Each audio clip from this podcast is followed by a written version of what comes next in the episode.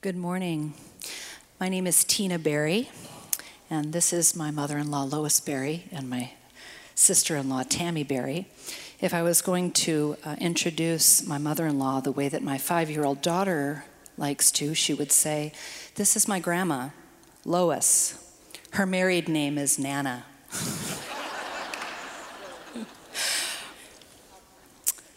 Our scripture reading today is selections from Romans 8, verses 14 through 28.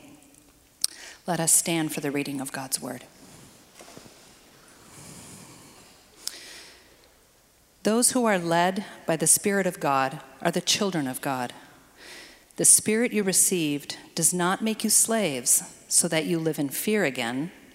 Rather, the Spirit you received brought about your adoption to sonship and by the Spirit we cry, Abba, Father. The Spirit Himself testifies with our spirit that we are God's children. Now, if we are children, then we are heirs, heirs of God, and co heirs with Christ, if indeed we share in His sufferings, in order that we may also share in His glory. I consider that our present sufferings are not worth comparing with the glory that will be revealed in us. For the creation waits in eager expectation for the children of God to be revealed. For the creation was subjected to frustration, not by its own choice, but by the will of the one who subjected it, in hope that the creation itself will be liberated from its bondage to decay and brought into the freedom and glory of the children of God. We know that the whole creation has been groaning as in the pains of childbirth right up to the present time. Not only so, but we ourselves, who have the first fruits of the Spirit, groan inwardly as we wait eagerly for our adoption to sonship, the redemption of our bodies. For in this hope we were saved. But hope that is seen is no hope at all. Who hopes for what they already have? But if we hope for what we do not yet have, we wait for it patiently. In the same way, the Spirit helps us in our weakness. We do not know what we ought to pray for, but the Spirit Himself intercedes for us through wordless groans. And He who searches our hearts knows the mind of the Spirit, because the Spirit intercedes for God's people in accordance with the will of God. And we know that in all things, God works for the good of those who love him, who have been called according to his purpose. This is the word of the Lord. You may be seated.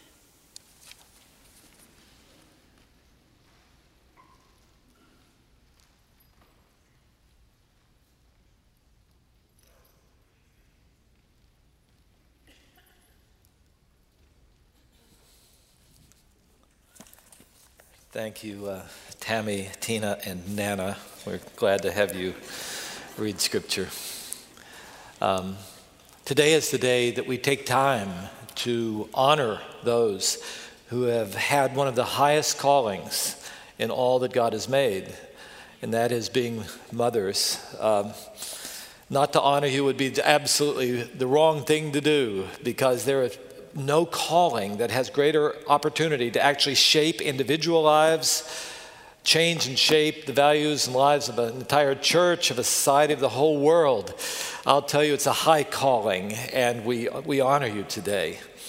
But, uh, but as, you right, a, a happy Mother's Day. So it's. it's sad I was throwing that word but there, uh, but I have to throw it in because we all know that even though God intended for this to be a day that was all joy, the fact is that for so many, this is a, a very hard day because there are some who have lost your moms in recent days, and so it's really hard today. There are some who have just those hard, broken relationships with your mother, and that makes it a hard day. There are some who long to be mothers and cannot, and that makes it a hard day. And there are some who have all those things going on. And uh, we, to, to fail to acknowledge that would be to fail to realize, to acknowledge the kind of world that God has put us in, and actually that our text forces us to see today.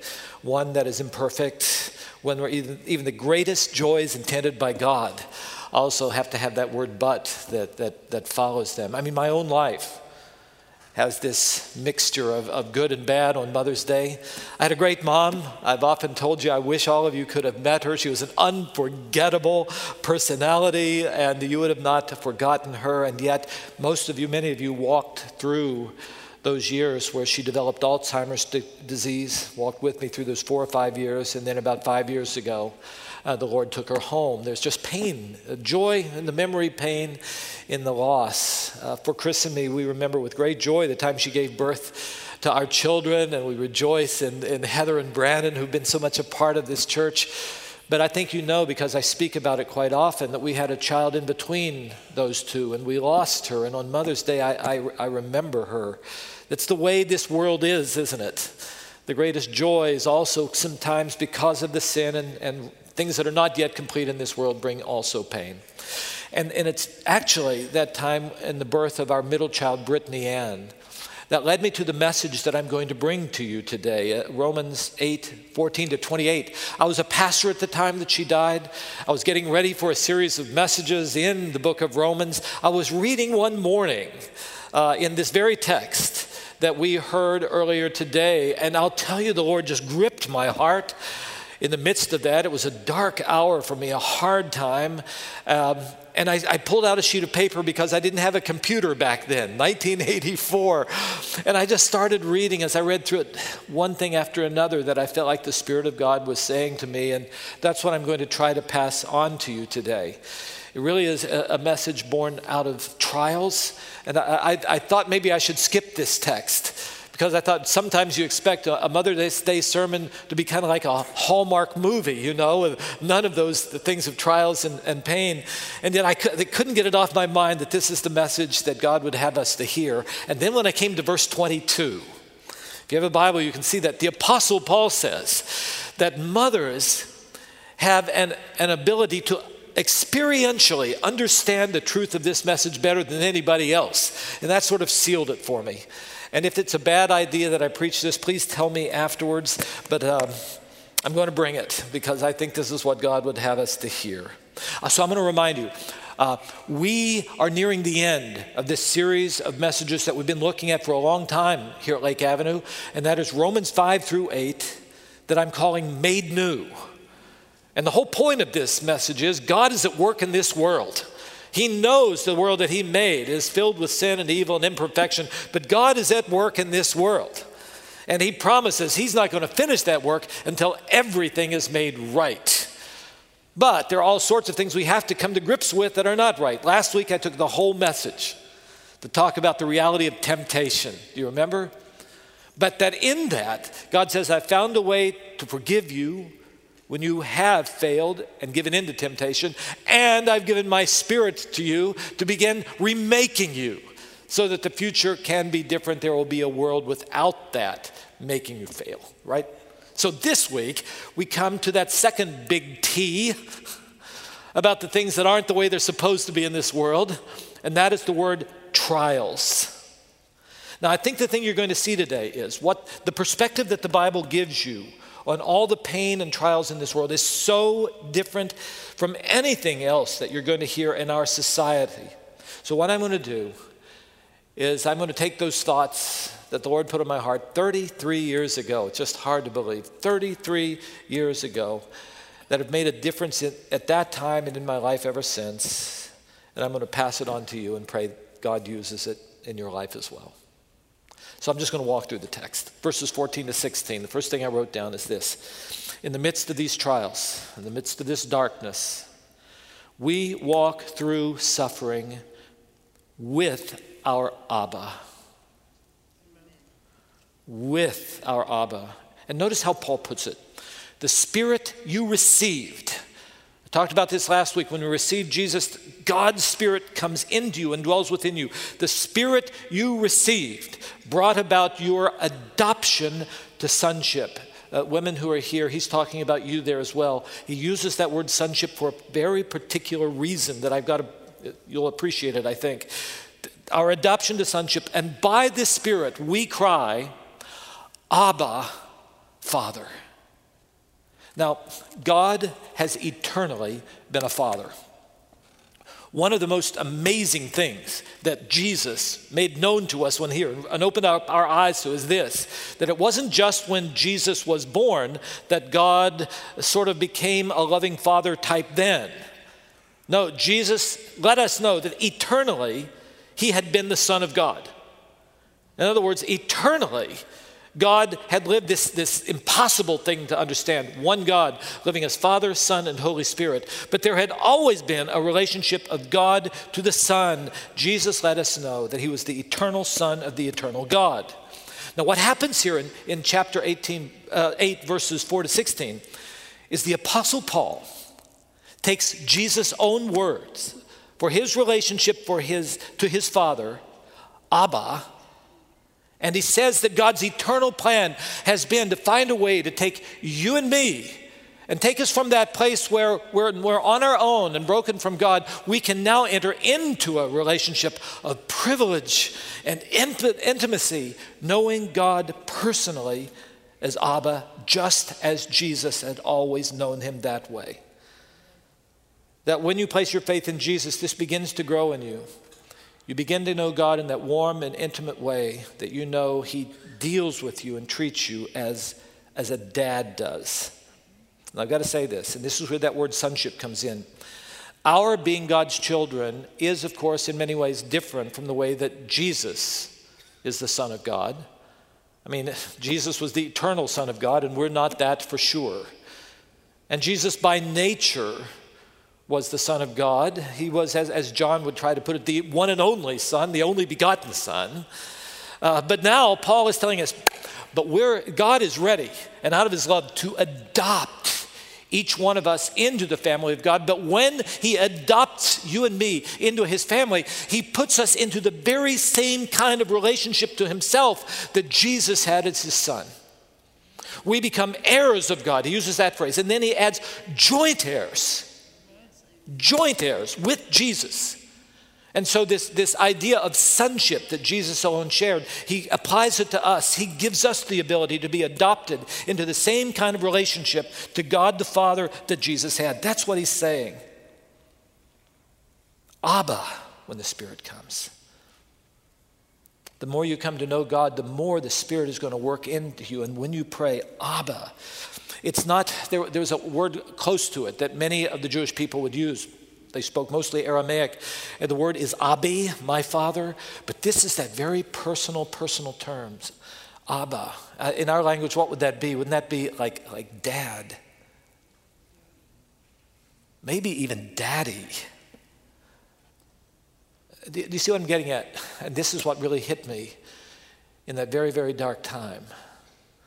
I don't have to come to prayer and beg God to love me. I don't have to beg God to do what is good. He loves me with an everlasting love. When I enter into his relationship, I know he cares. I can call him Abba. Have you ever experienced that?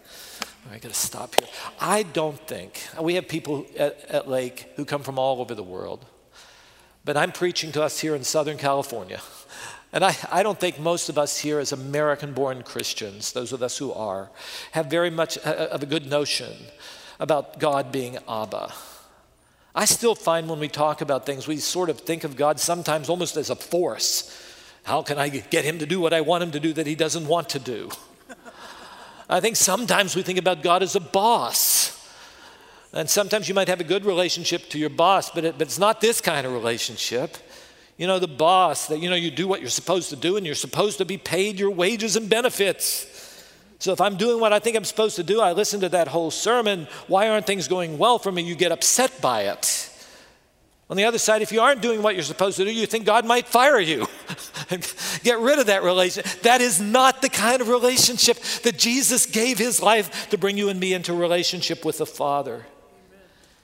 And if we think about God in those ways, it's just going to be stifling for your walk with God, especially in hard times.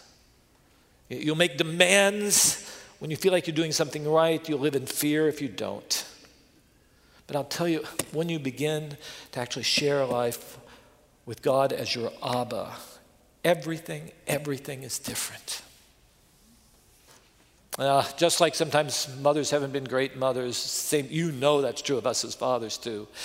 But the good father always allows his children to go through some of those more difficult times and doesn't pull you away from those immediately because we know that people mature and grow stronger through going through those times. And yet, at the same time, the good father doesn't abandon his child, even if the child might feel like it, as Jesus felt like it when he went to the cross.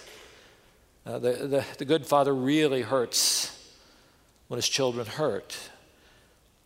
And that's what God does. I thought about that that day. I thought about that that day. God, if you're my Abba, it's going to change this thing. In times of pain and loss, I think I began then. I think I'm still growing in it. I learned to pray, Lord, sometimes I don't know where you are or what's happening here, but I know you. Abba, my trust is in you. That's the first thing I wrote down. Then I moved on to, to verse 17. And this is what I wrote In times of darkness and pain, we who follow Jesus consider suffering as a way to share life with Jesus. To share life, a oneness with Jesus gets established. So, the way he puts it, we're co heirs with Christ if indeed we share in his suffering. Now, again here. I've got to preach to us as the, if you're like me, sort of an American born Christian growing up in this consumerist society. Uh, we don't think much about a relationship with God as something that we want long to share sufferings. How many t- times do you pray that? And so it sort of shocks us, doesn't it, when we read Paul, like in Philippians, and actually early Christians in the first three centuries going through horrendous persecutions longing to share the sufferings of Jesus. I thought, how on earth do I talk to a Southern California crowd about this? How do I understand it myself? So I've gone back to read so many of the places where Christians prayed just this way. We long to share your sufferings. And what I found is this that the early Christians almost always would refer to this. They had come to understand something of the fact that Jesus, the Son of God, out of love for us, came and suffered because of us, for us, and now with us. And in, in doing that, first thing you learn there is that there's no humiliation when you go through hard times and suffering, right? I mean, if Jesus did that, that's the first thing you learn. But it seems like there's more than that, doesn't it? It seems like he's saying that when you and I go through tough times and learn to trust God in the midst of it, it binds us closer to Jesus there is a oneness. I've tried to, how do I understand that? On one side, it is that Jesus comes closer to us and shares our suffering with us, empathizes with us. On the other side, we run to him and find ourselves at the end closer to him. Does this make any sense to you at all?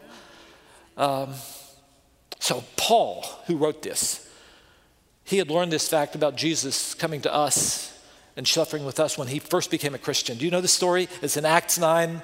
If you don't know it, Paul was he was an angry anti-Christian out persecuting people like us. when on the road to Damascus, he was blinded by the light.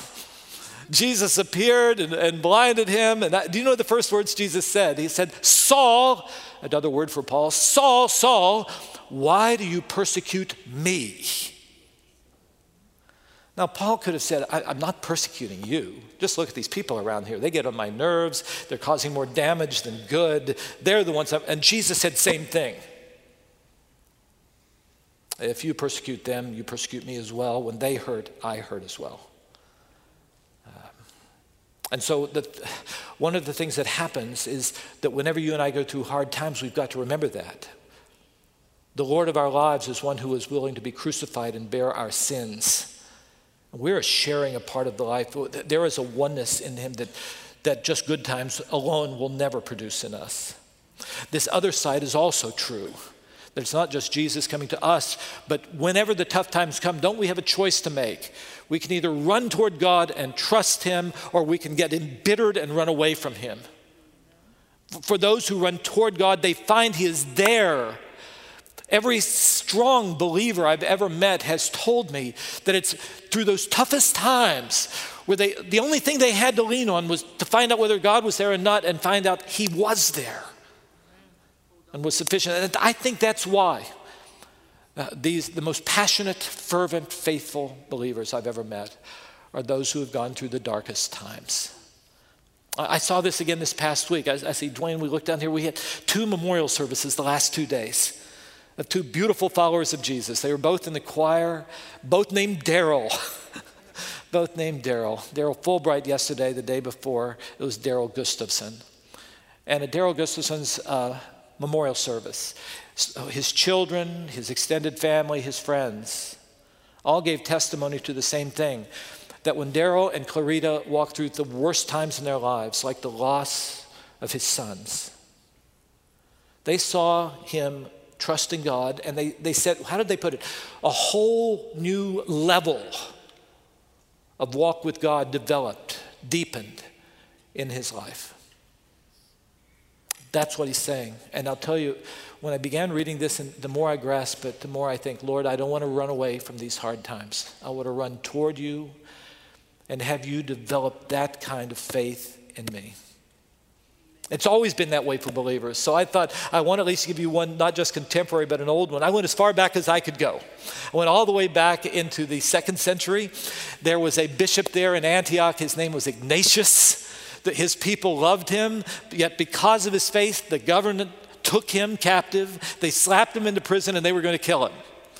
But his people loved him so much, they began to have a scheme to go and to get him out of prison. Would you do that for me? I, I,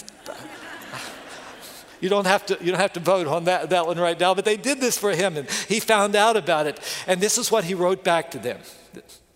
No, he said to them. And here his words Let fire or a cross, let companies of wild beasts, let my bones be broken, let my limbs be torn, let my whole body be ground.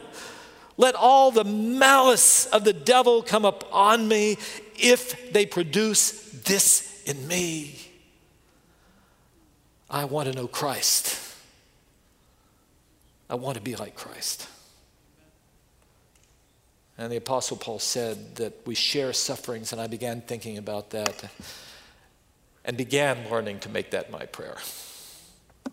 Which brought me down to the next section, uh, verses 17 to 25, the longest section of this and that is in the midst of trials, we are never without hope. Amen. We are never without hope. I've got to remind you, these verses come at the very end of these four chapters, all of which tell us that when God is finished with his work, we're not going to have these trials anymore. They're all going to be gone, but we're not there yet. And that, that's really what he gets at with this verse. So I consider these present sufferings, they're not worth comparing with what's going to happen with the glory that will be revealed in us. The whole point that he's making here, not only that trials will further things in us, but also this point that these trials aren't going to last forever. Temptation won't last forever. Last week, trials won't last forever. So God is telling you that whatever trial you're going through today is temporary. Uh, no, nothing is the way it should be in this world yet, but someday it's going to be that way. And if we trust that God is going to fulfill His word, then we're able, as He says in verses 24 and 25, to trust in Him because we always have hope. Uh, even death doesn't ruin our hope. And it isn't like our world, I hope so, it might not be. It's certain hope. because it's in the promises of God. I'll, I'll just develop with you, starting with verse 19. This is the way he talks about it. I've learned from him. He started by going all the way back to the beginning. Genesis 1 through 3. Have you noticed how many times I do that in sermons? All right, he takes us all the way back. He said, One day, Genesis 2, everything was perfect. Everything was the way it was, should be. People were caring for creation, made in the image of God. We're, we have the ability to care for the rest of the world the way that God cares for us. It's a, a part of the beauty of being human but we haven't done that well. Then human beings walked away from God and it ruined everything, including the rest of creation. So, just as sin of human beings made in God's image just wrecked uh, what happens to animal life, what, what happens to our air and to our water, and all the things that are there, he also says someday when God finishes his work in us as human beings, it's also going to affect the rest of creation. We're going to take up our, our, our God call and responsibilities to care for the world as God made us to do it. And so he says in this section the rest of creation, they didn't even do this, they were subjected to it by the things that we have done. Did you notice that? But now they also know that when God finishes his work in us, he finishes his work in them as well. He personifies the rest of creation. So here's what he says So all of creation is eagerly anticipating God finishing his work in us. They groan, it says it groans because it's not there yet, but it's, and the word for eagerly anticipate is, it's like the craning of the neck to try to see something you really want to see happen. It's like going to your favorite artist in a concert and a real tall guy is sitting there in front of you and you can't see anything and you look around you say i want to see it i want to see it. And that's the way it says here it's longing for god to finish his work. And the same thing he said happens to us. We groan too he said that we groan too older i get the more i groan I, I, say that, but the fact is that the word he uses for groan is much stronger than just my old bones growing, groaning. It's, it's intense pain. Pain that makes you feel like you have to die. That's the word that he uses. We groan wanting things to be different. But because we know that the God who is our Abba is the one who has power over death itself we look forward to the fact of what he's going to do because he says the present sufferings are nothing compared to what he's going to do in us and for us. That, that's what he says. And I almost feel him saying, What is this like? What is this like? Can anybody really understand this? And, and what he said, You know, Moms can understand this. Finally, the Mother's Day message, right?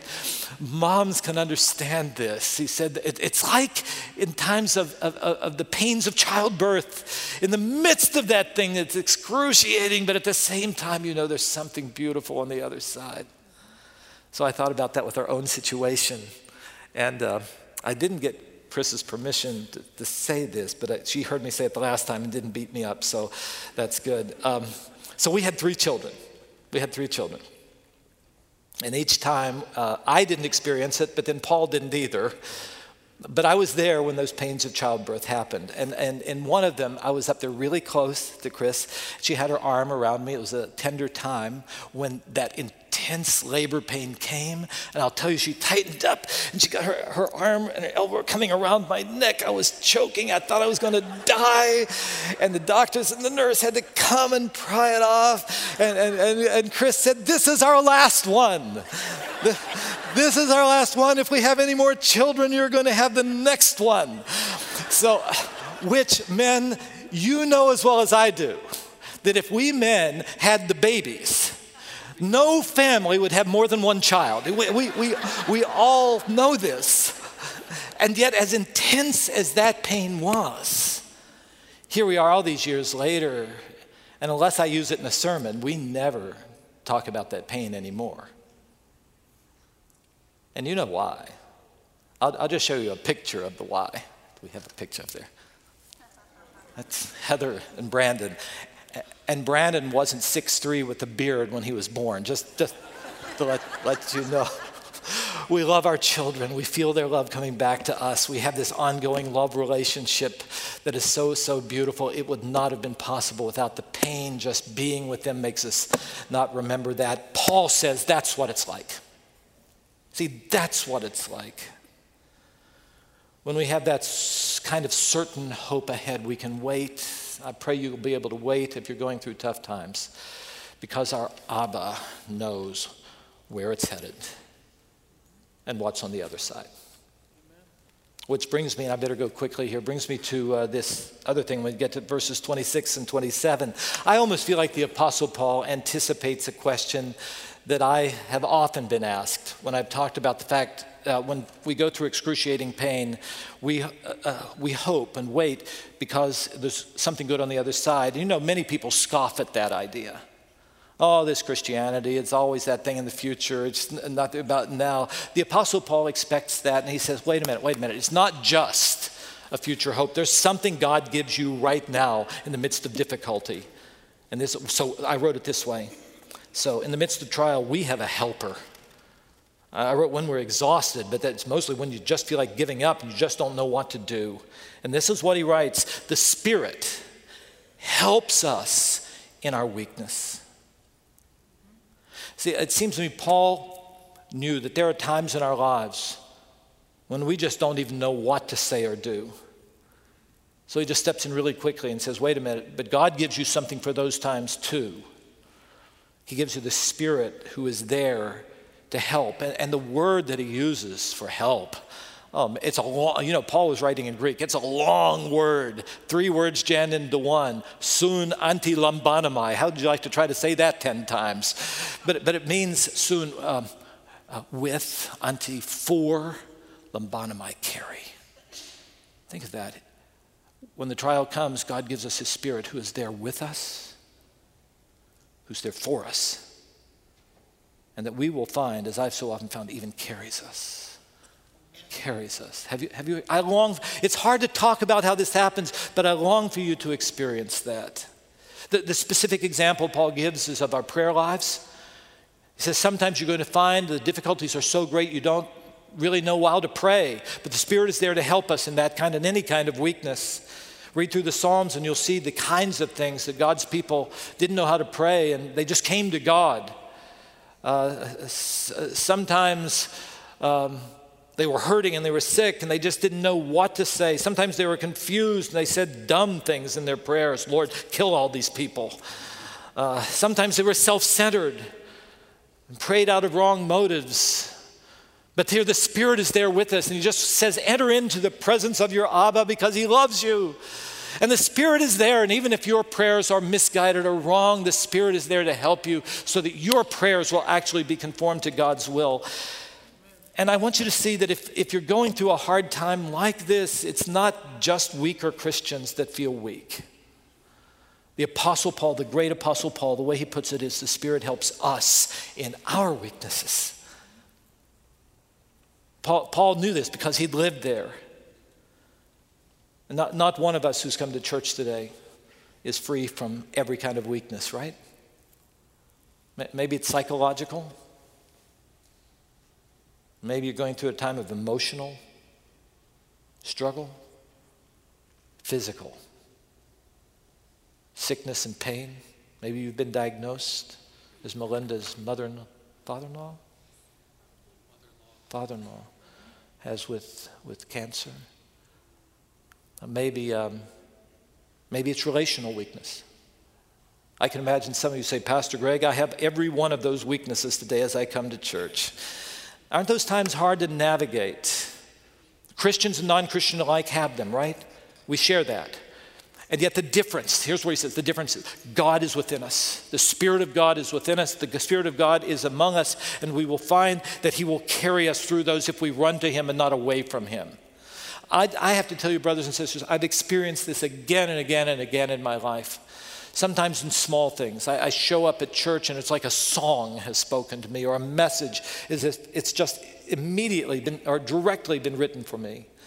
Uh, sometimes it's in when I'm with a Christian friend who speaks a word of counsel or direction into my life. I pray you've experienced that. Sometimes it's, it's all sorts of times and ways that this can happen. Sometimes it's been in financial stress. When someone has come along and provided help from God that I could never have anticipated. I, I pray that you'd find our church to be a place where the Spirit of God does that when we have our prayer counselors and pastors meet here after the service. If you're in, going through a time of trouble, it may be that one way the Spirit of God will help carry you is through His people. And I hope you'll come and let us know about that. Uh, much more could be said about that, but I just got to leave you with this thought about this point. It's not bad when you're feeling weak. But when you're feeling weak, you've got to run into the arms of God. And when you do, you find that He is there upholding you, carrying you. When I felt the weakest in my life are those times that I just have to say, Lord, if you don't show up, there's no hope for me. And He's been, here I am, here I am with you today. On the other side, I have found when everything is going well, when every one of you walks through the back there and says, Great sermon, Pastor, when I become complacent and self satisfied, I have found that there is little hope of me experiencing the sustaining presence and strength of the Spirit of God. We have a helper when we're exhausted. Okay, one more thing, and then I'm done. Verse 28. Okay, in trials, we are confident. We're confident because we believe that God has a purpose for all things in this world. So here's the verse, chapter 8, verse 28. For we know that in all things God works for the good of those who love him, for the good of those who have been called according to his purpose. Do you know this verse? Isn't this one of the most loved verses of the entire Bible? Today we actually get to see it in its context, don't we? It's the context, for, it's the context of suffering and trials. We can trust, we can keep going, we don't have to give up, for we know. So, what do we know? Well, I'm going to come back to this verse because I can't say it all in the time you're going to give me today, but I'll come back. But I'll, I, let's keep the verse up there for a moment. A few phrases I want you to see. First one, all things. Can I ask you, what's in the all things? What's, what's in those all, all things?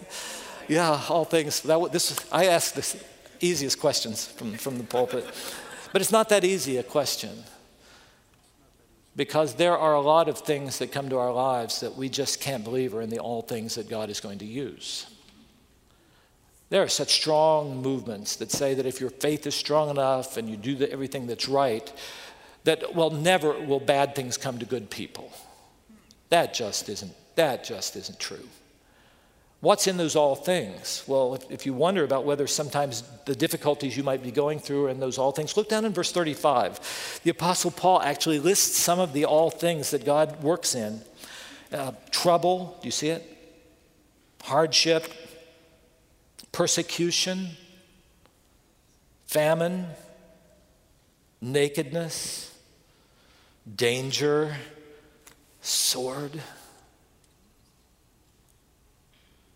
He works all things. He works all things. Now, I, I, have to tell you, all the things aren't all those bad things. Sometimes He brings some of the greatest days of your life. I pray today will be one of those. But whatever He brings into your life, God is there. He works all things. What is he working for? Notice this phrase, second phrase, for the good. Now, the Apostle Paul, speaking in his language or writing in his language, actually didn't use the preposition for the good, but into the good. That's why I called the sermon what I did all things into the good, uh, toward the good. I hope you see in the series that we've had what he's talking about. All the things that happen in this life and all the things that you happen in this world, God is there. He, he's not abandoned you. There's no God forsaken time in your life or God forsaken place in this world. And He is able to use all those things to push us toward that place. And that good is for our world, it's all going to be made new. And for your life, You'll no longer have to be a slave to sin, no longer a slave to fear it will be revealed that you are a child of God. So he's working all things to bring that about in your life and in this world. The other thing I want you to see, he's not saying, saying that he's going to make the circumstance good. He'll even use the bad circumstance to bring about his good. He's not saying that he'll make evil things that happen and unjust things in your life that happen, make them good. They're not, they're evil and unjust. But he is saying that he will use evil and unjust things to further his work, like he did with the cross. Evil, unjust cross worked for our salvation. That's what he does. Notice also this, this other phrase for whom it is.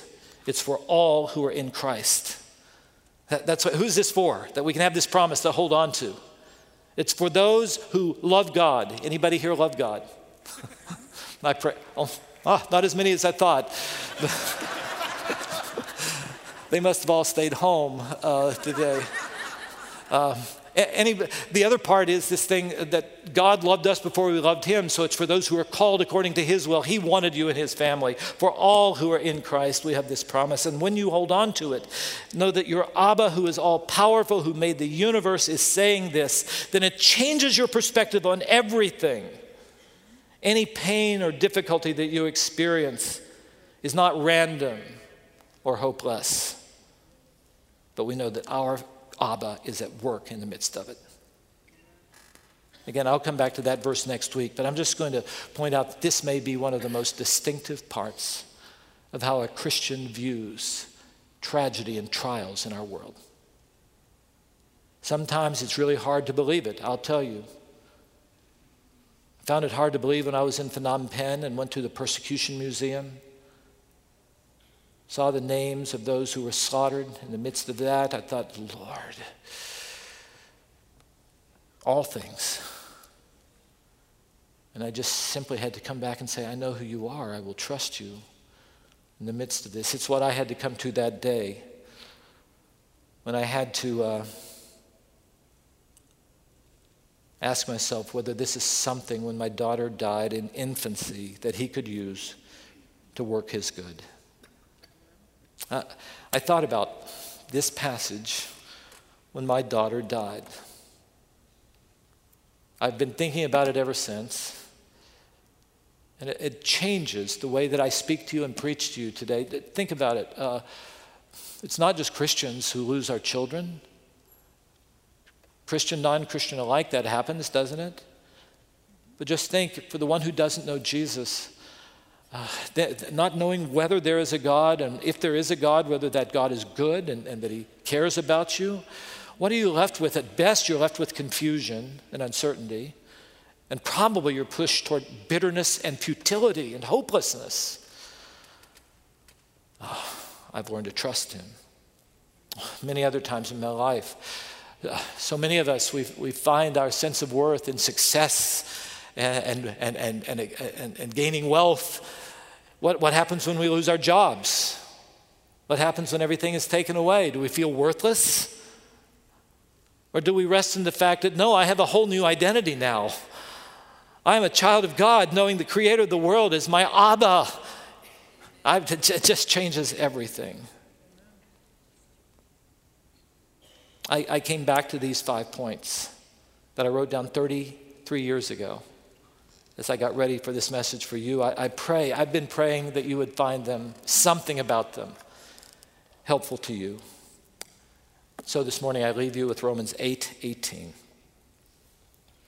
with the Apostle Paul, who had gone through incredible suffering, read 2 Corinthians and you'll see it, would say, I consider that our present sufferings are not worth comparing with the glory that will be revealed in us.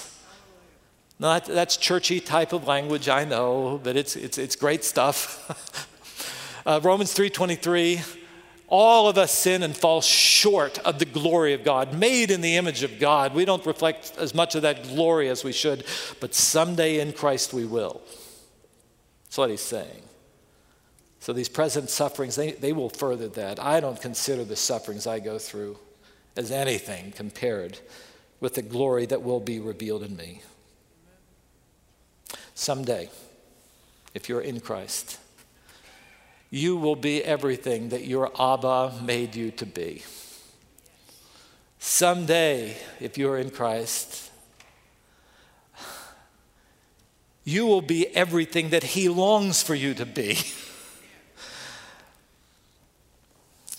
Short of His glory now, you and I someday, when He is done, will use all things.